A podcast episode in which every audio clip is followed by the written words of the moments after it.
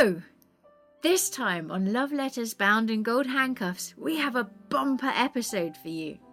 During the summer of 1938, Roland and Lee went on this amazing trip around the Balkans. Inspired by their time together, on his return to England, Roland went on to write a poem called The Road is Wider Than Long. This is featured here in its entirety. However, as a surrealist work, it can be a bit tricky to unpack what's going on, so we've included the thoughts of Antony Penrose, my dad, and Roland and Lee's son. However, before we even get there, let's return to the letters. At the end of the last episode, we'd left Roland somewhat desperately trying to get a response from Lee about their plans to finally meet.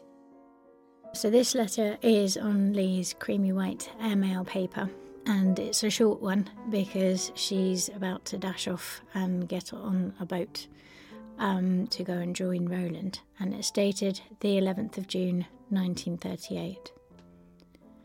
Darling, unless I get embargoed on the last moment, I'm sailing in a couple of hours on the Ionia. My luggage is already on board. I arrive Athens Monday, cruise around a bit, and will be free on the 2nd of July and expecting you. I'm taking my car, a Packard two seater with a dicky seat outside, and rather a lot of luggage, which includes a blanket roll and camp bed and lunch basket for at least my Greek part of the trip. They can be abandoned later on if necessary. Or maybe you want one too. I'm very keen on seeing some of Romania, Transylvania, and the Carpathians, and Belgrade, and especially Warsaw, which sounds divine. I just got your letter as I was leaving Cairo this morning. In the meantime, I'd been considerably worried that you'd already gone to America. Give my love to Paul, Nusch, Tripotin, etc. We don't really need anyone with us on the trip if you don't want to bother. And we could plan on joining them later. Especially, I'd like to see Man, too. So maybe something could be done about Le Group, etc. Write me care of Cooks, Athens, or wire, as I'm not sure what hotel and the hops are away on leave. I'll be on a cruise until the 1st of July, but will manage to get mail from time to time. I can't begin to tell you how I'm looking forward to then. Would you bring me a rubber object? Not surrealist. The curd Dr. Mallison gave me is noted as medium, soft brown. Look at it to see if it's the same shape. And two tubes of GP ointment, non greasy. I have no idea where you buy these things, but think these preparations necessary. Love Lee. There's a note scribbled across the top of the page which says, Obviously, don't need your car unless other people come too. I'd rather just you. Hampstead, 14th of June. My love, I've just got your letter. I find there is a boat, probably a smelly sort of a barge, leaving Marseille on the 28th and arriving at Athens on July 1st. It is called the Cairo City of the Anglo Egyptian mail, so I'm booking a passage for myself at once. Paul and Nusch are still hesitant and probably won't come. They leave here for Paris tomorrow. Darling, the idea of seeing you again makes me all colly wobbly. I will bring your gadgets and some camping material, such as a rug and air mattress, I've got a small light tent, large enough for two, which I can bring if you think it would be useful. Otherwise, my luggage won't be very bulky. Just send me a word to let me know if you want anything else, and particularly how to find you in Athens.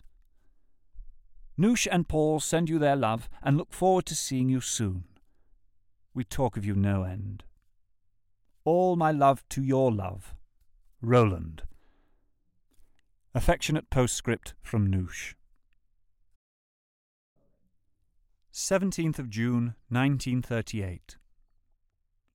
Darling, I've got my berth on the Cairo City and leave here today week. I hope to get news of you very soon. Meanwhile, I have tried to get your gadgets and enclose the reply from GP, I think the only way will be for you to make careful measurements of the old cap, or trace round the outside on a piece of paper. I am writing to GP to say that they will probably hear from you direct, and that they are to keep the four as payment. I am very busy getting everything fixed for my departure. I think of nothing but seeing you again. Write to me a line, darling, to say where I can find you in Athens. I love you, Roland.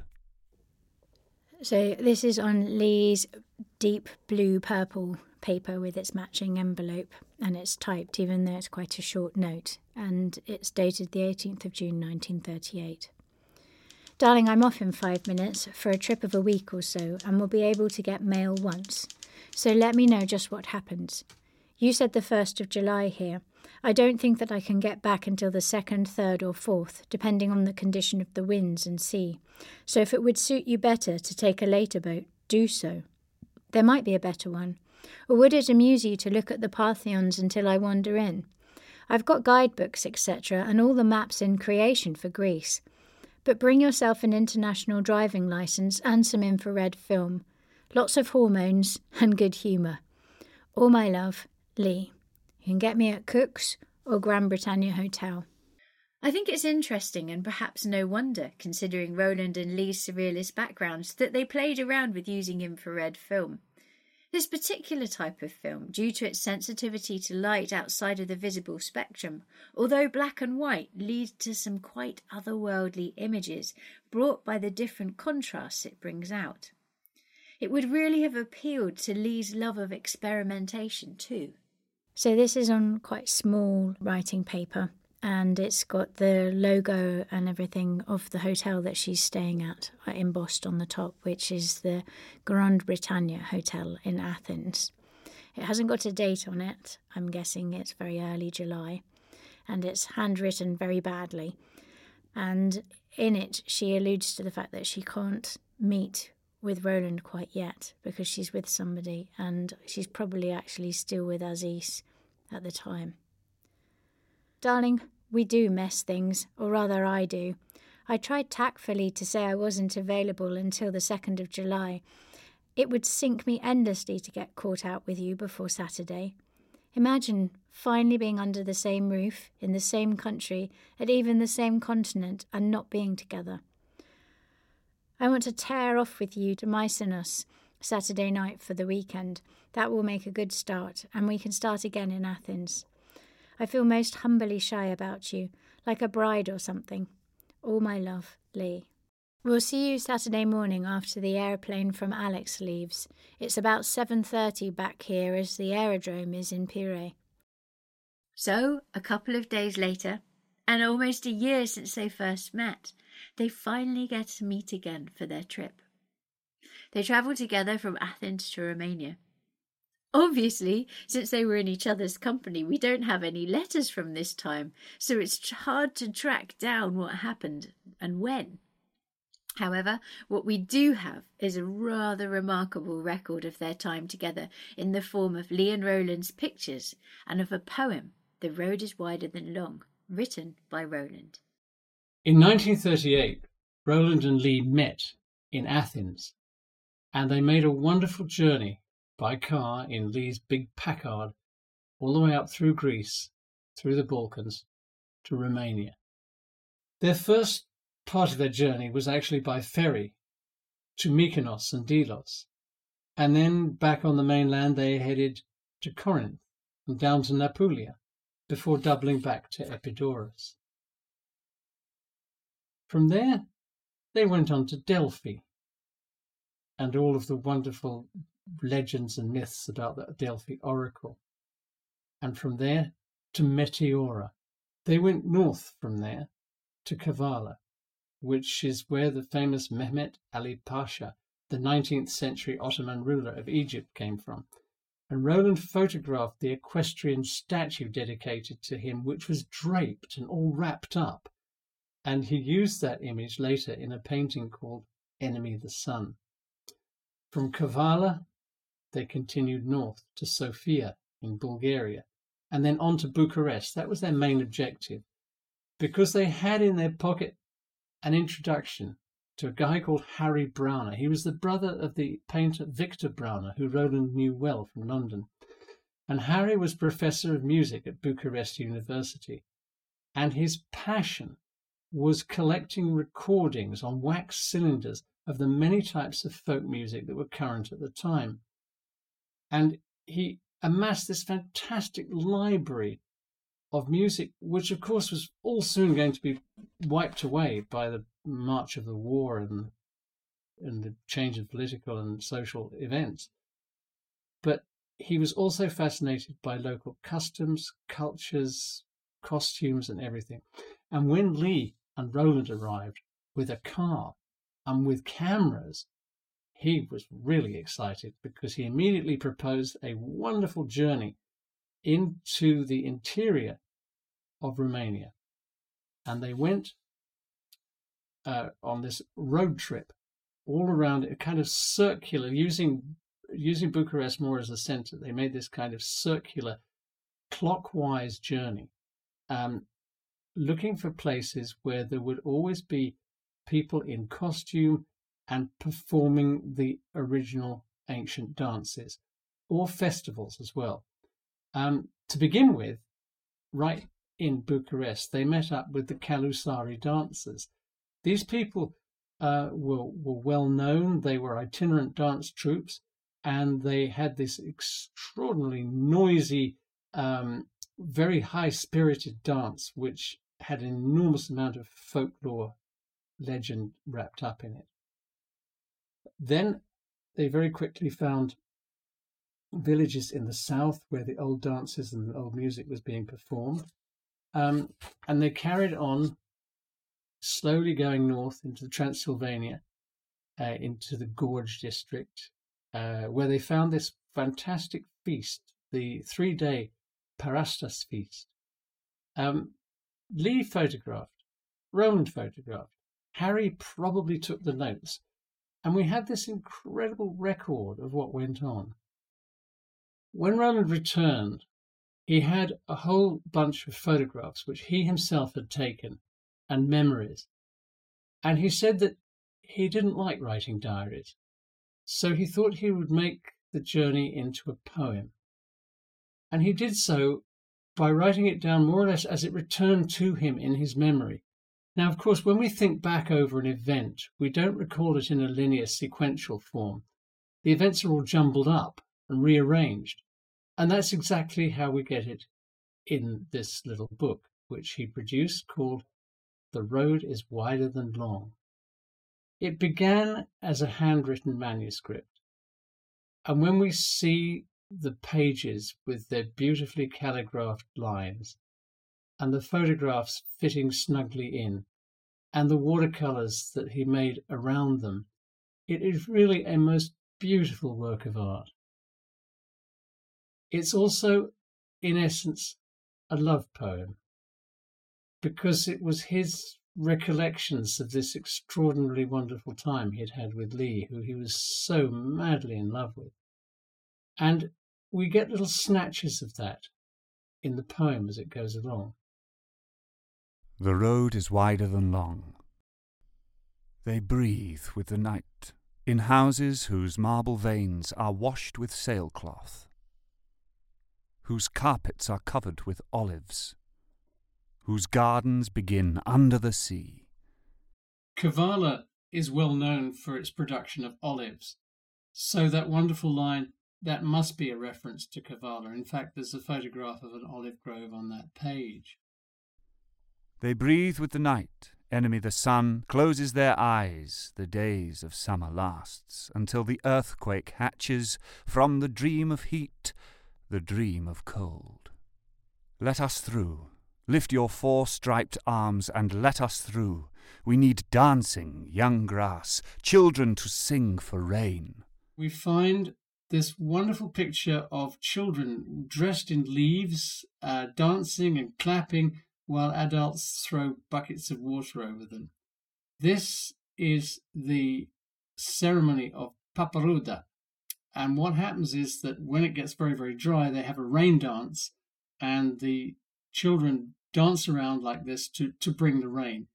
Um, and the rain is, of course, simulated in the dance by people chucking water over them. And it looks wonderful and it's playful, but of course, it has its roots in way, way back in their earliest history, before they became Christians, probably. This is some pagan ritual that's been adapted and survived. There are so many little things like that, so many wonderful observations that Roland makes in his poetry and in his images. We find there's a lot of importance placed on the Roma people. And I think that Lee and Roland immediately had a sympathy with these people because they were even then being persecuted. There was a problem, a medical problem. People had discovered the Roma had TB and they didn't want them to come into the towns. And so they stopped them from moving. And to, to stop a nomadic people from moving is just about a death sentence because they rely on being able to uh, make their migrations um, in order to survive. So we have the lines In the river, a gypsy washes the inflated bellies of her children, bellies full of wood pulp, yelling, and government regulations. You can kind of feel the oppressive quality of that. And he goes on, the nomads may not move their tents. The markets are closed to them. Well, with the markets closed to them, how can they sell their products? You know, they were they were sort of subsistence farmers anyway, and they had a small surplus to sell. And without being able to sell that, they were they were doomed. So what we're doing is we're witnessing and documenting a real racial persecution that was going on at this moment. And I think it resonated very, very much with, with Lee and Roland. Ask, have we got time? We want more than they are willing to allow, their wasp helmets, their guns pointing to the ticket office. Have we got time? Have we got papers? Have we got money? Have we got ice? Dragomir Stanescu wants to see you. He has got the ice with eggs painted on it, made specially by the peasants. But he knows that we shall not need it nor anything else. It will be dark. We shall not know which is the inn and which the church. That's the prison for the fascists. That's the graveyard for the communists. No politics here. Politics were a recurring thread in Lee and Roland's lives. They were not political people as such. They didn't seek office, they didn't represent any particular party, but they stood very firmly in a kind of way associated with Quaker people for peace and freedom and justice and truth. And they were, I think, horrified when they saw these things being subverted or abused in in any culture, ours or anybody else's. And so we have these political references running right through here. And although it's a love poem, this is not incongruous because political concern was very much a fundamental part of their existence. So it's not surprising that we keep getting these references. It mattered to them, it was important to them both. This cart that blocks the road has been at work for six hundred years. Standing to their necks in water, its men cut reeds, leeches eat their bones, their throats are too dry to sing. They have not earned six days' leisure, six days to sing Auf Zack, and the road is blocked in the river, a gypsy washes the inflated bellies of her children, bellies full of wood pulp, yelling and government regulations. Nomads may not move their tents, the markets are closed to them. The prefect has no time to waste, though I am obliged to listen to you. I am not obliged to give you satisfaction. Do not disturb me. Let me get on with my work. She tore her dress, a dress covered with a dress and covered with a dress she tore her dress to mend it, joined by her fingers, torn by her breasts. Her dress tears from within. Well, cloud, I, stone. The road is wider than long, trees are thicker than tall, wells reach to the clouds, their blood is more solid than their bones. They have filtered it, churned it, kneaded it, refined it, driven over it in the open fields, thrown it to the wind, beaten it with flails, ground it, dried it, baked it in kilns. Their blood, the lion, coloured forms of antiquity, stands in groups round the church, dressed in veils and embroidered coats, waiting endlessly for a candle to be put out by the rain. There's a wonderful photograph here of a whole line of horses all tied together. They're being driven round in a circle over the crop that's been spread out on the bare, hard ground. And they wheel around in a circle, trampling the crop underneath, which is uh, a way of thrashing because the horse's hooves knock the grain out of the stems and then they will winnow it. And there's something so organic about the whole process. It's rather, really rather wonderful. And I think Roland was fascinated by that. He was always fascinated by food production and agriculture and farming anyway. And I think this was a natural fit for him to take an interest in these things. And then, of course, it immediately segues on to this fantastic feast of, uh, of Parastas, where at a certain time of the year there's a three day feast, and everybody puts food out near the local church for poor people and people who are beggars or, or crippled or whatever.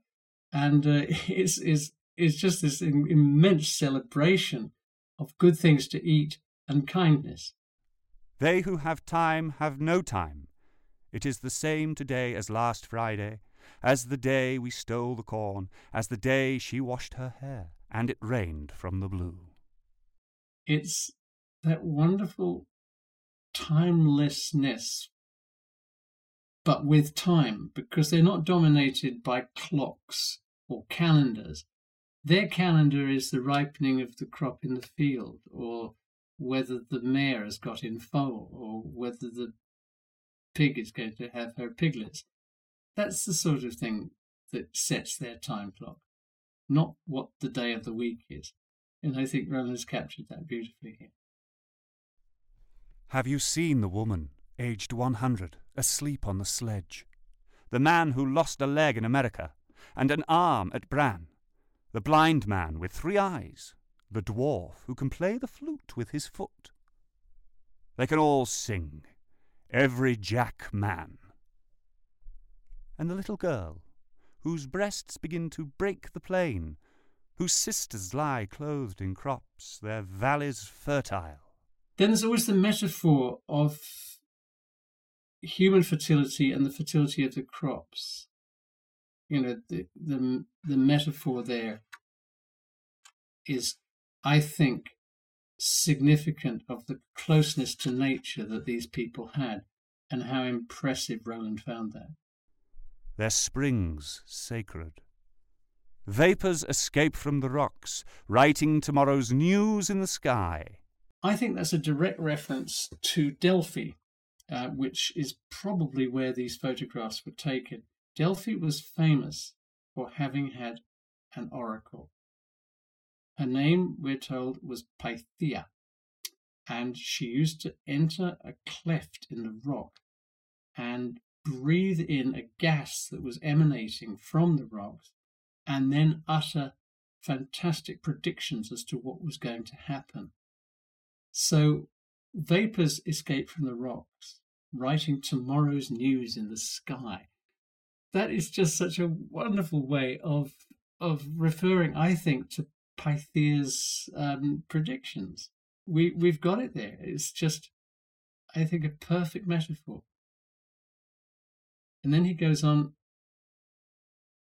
We have forgotten yesterday, and tomorrow's news is bad news.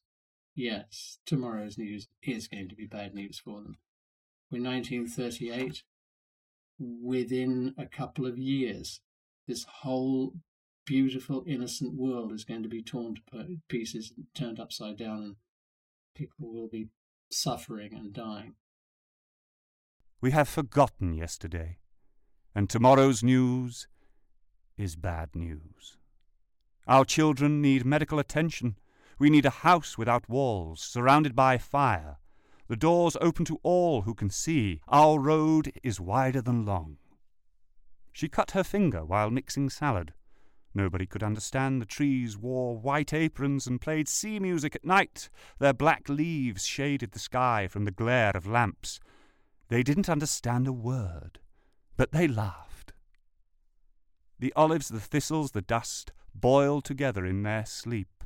There is one white sheep in a black flock.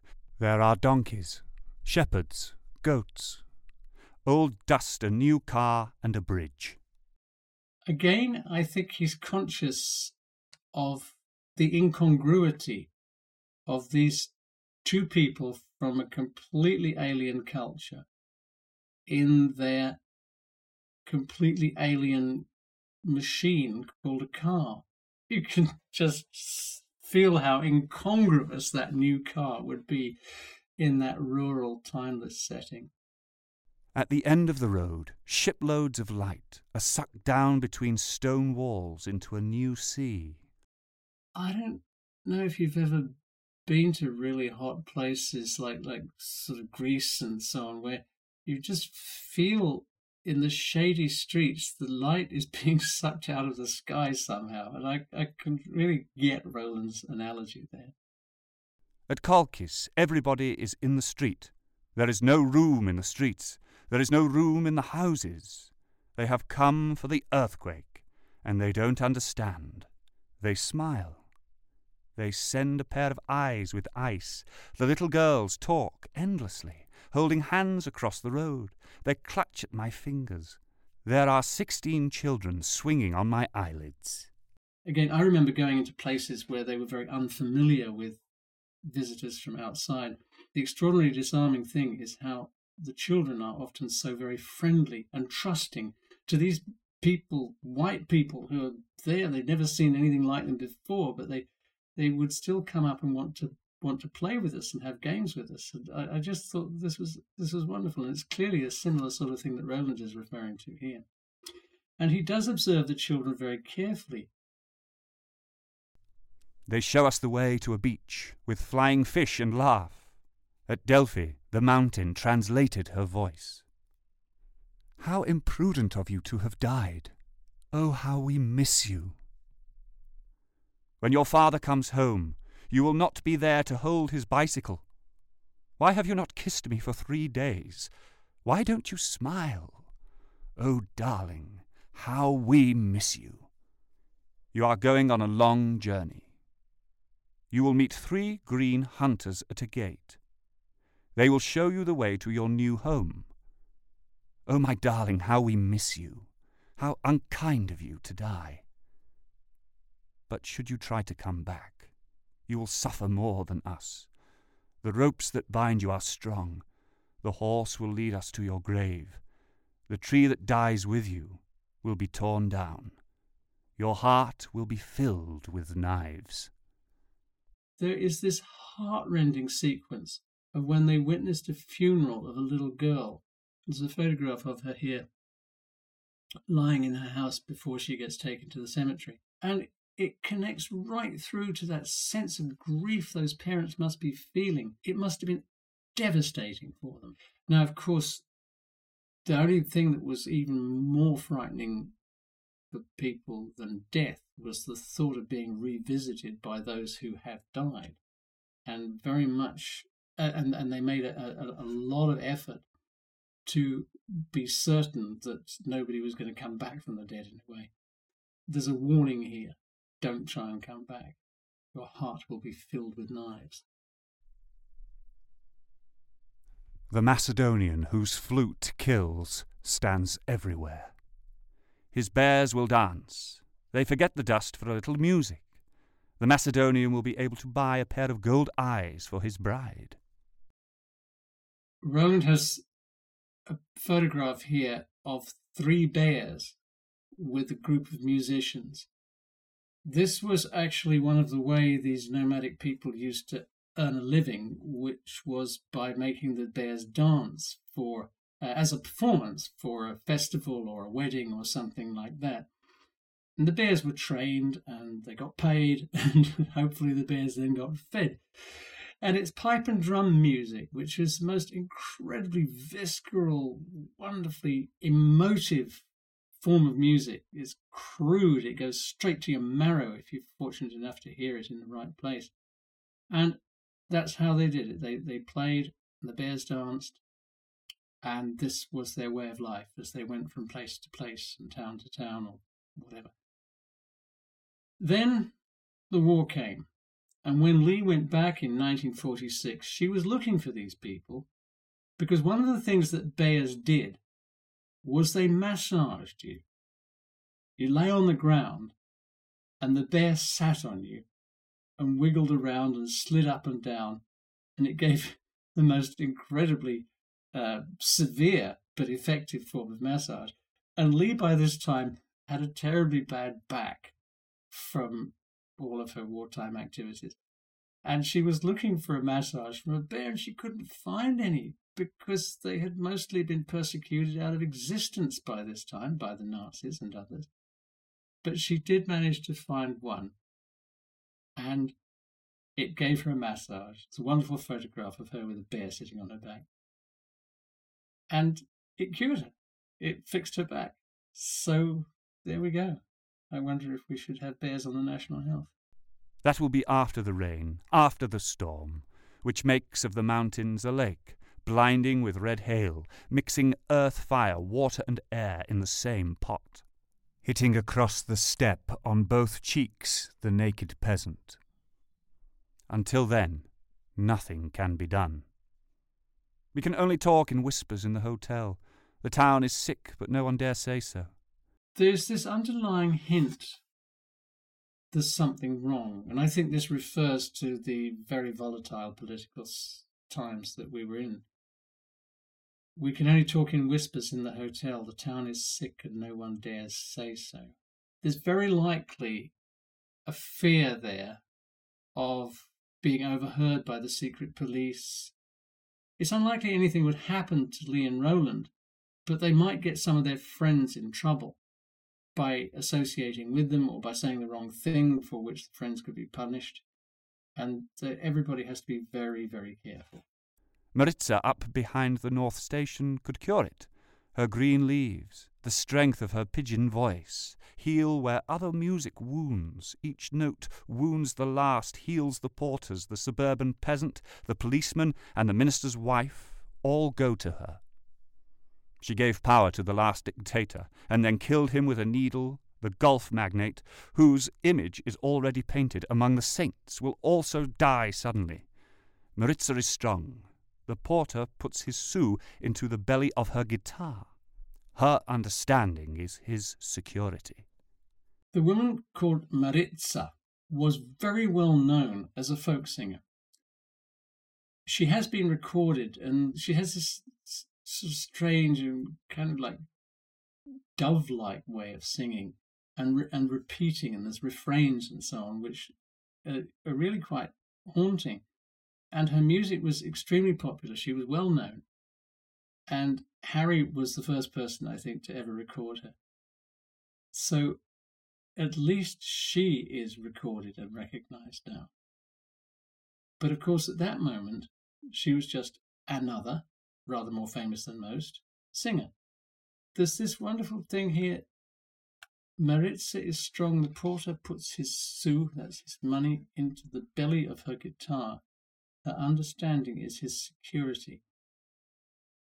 For me, that is a reference to how tradition and folk music is actually a form of security. It's a ritual that people go to and go through which confirms their social position, their social beliefs, and their position in society. And without that, again, it's one less piece of security, one step closer to drifting. Every evening the shop burns. White blocks in bandages receive their guests. A rich organization fetches visitors from the cellars and spreads them out in groups, Tomorrow they will be driven to the next city. They see the town, the town sees them. They like it. Lovers who escape, who are free to separate, free to reunite, leave their tongues plaited together, hidden in the dry grass, folded in peasant cloth, embalmed in the green memories of desire. Of course, the underlying thing about this book is it's a love story it's a book that Roland made because he wanted to demonstrate to Lee how important she was in his life and how important he felt their lives together would be. He wanted them to be companions as well as lovers. That's terribly important because they never wanted to own each other. It was part of their surrealist ideal, which was the underpinning of their way of life. They very much believed in the freedom of the individual, and that if two people were in love, that means they didn't own each other. They had a right to go off and do whatever they wanted with anybody else. Sex and love were decoupled. But the thing was that love wasn't. And if you loved somebody, that was for real and that was forever. And in a way, they lived that. Then the journeys alone that fill the world become fertile. In each tower, on each headland, as the frontier is passed, lovers watching for the red train have grown into each other's eyes. I sometimes wonder whether I'm reading too much into this, but every now and then I just find a line and it resonates in such a way. Well, that's what poetry does, doesn't it? Then the journeys alone that fill the world become fertile. A journey can be an arid thing if you're just going from one place to the next without much concern of the journey, just the importance of getting to your destination. But what these people are doing is they're making the journey so important. That journey, the journey that fills the world, it becomes fertile because they have invested so much in really examining every aspect of what they're confronted with on that journey. It becomes their experience. It's really significant and important to them. They're making every minute count. It's all about like being in the now and every and in experiencing everything full on. And I think this was so important to them for me, that suggests the totality of a completely immersive experience.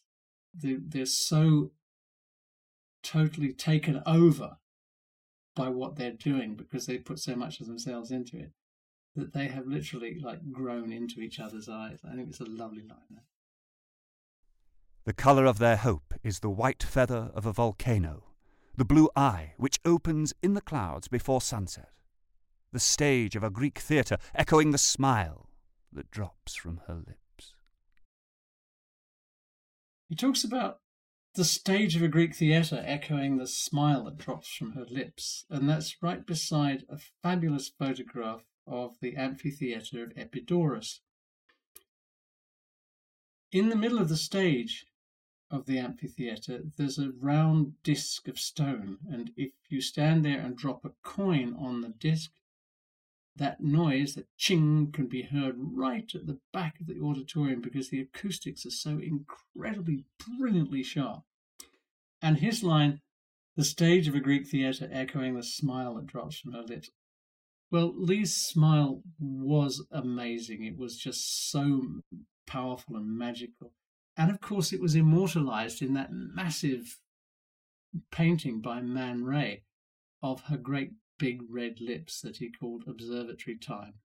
And that painting is like 2.3 meters wide. And so if that fell on the stone, yes, it would almost be earthquake proportion. Like bats, they make love by day, their heads buried in the stones, their feet searching for lions in the hills. At night, we found a deserted city. Water ran under the streets, the houses dry and full of herbs. Formed the labyrinth of dead shell, a boy inside a column was still alive. At Delphi, when it does rain, the water is led through little channels that go under the paving in the areas around it, in what used to be the town. And so you can see this may have been replicated in other places. And this idea of finding a boy inside a column and he was still alive. I mean, it's just, it's like the way that sometimes when we go to these places, the history is so vivid that it does feel as though there are people inside the stones talking to us about what happened in the olden times here. Another 500 years will deliver him. The Americans are the first in the field, with an offer of clothes and a scholarship. We climb and bleed with the thistles, our fingers feel into the tomb of the saint if you are lying, your finger will be trapped. If you tell the truth, it will lead you out to the other side, to an island, where they dance in the hangman's bedroom, where the guns are used as saxophones, and the powder magazine is to let for love. In the rocks are pools where the sturgeon can take forty passengers a time to visit the wreck of a Turkish battleship. Tea is served on board, and the fish have become so tame that they are willing to show visitors over their genital organs. Each rock that floats above is crowned by a monastery, and the monks can lift a man from water as deep as the eye of a goat. Meteora. I think I'm right in saying that in Greek the name means rock in the sky or rock that's floating. And certainly these are rocks that go into, into the sky. It's erosion that was once made by the sea, and it's left these vast, great columns, which are sh- vertical, sheer sided columns, and they are the perfect place for people to build monasteries, especially if they were being persecuted, as the early Christians were.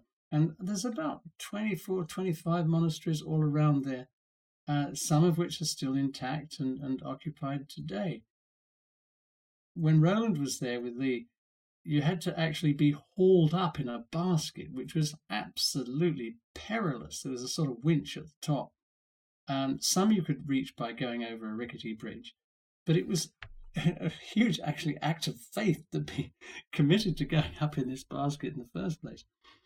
Uh, so we get monks can lift a man from water as deep as the eye of a goat. You see, the marvelous thing is that Meteora was once underwater, it was under the sea. And this, I think, comes through in the lines. To their dry gardens, where a drunken pope, his face consumed by frost, sits all alone with religion. And there's this reference to the geology, the topography, to the religion and everything that all bound up here. I think Roland had an immediate affinity with the landscape of Meteora because it is so strange and beautiful and surreal. These enormous columns, these sheer faced cliffs with canyons around them. The thing was that it was almost like it was designed by a surrealist because it could really only be expected to exist as a dream, but here it was as a reality to their dry gardens where a drunken pope, his face consumed by frost, sits alone with religion. But they are working day and night. The new military road is approaching. The rubber seated pilgrims will come to a world of dead music, blow across drained swamps and mountains caught in a net. Magic lived in this rock. These stones have seen seventeen battles.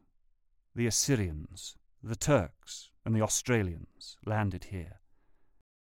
I think he might be referring to Thermopylae, which is where the Spartans defended Greece against the Persians.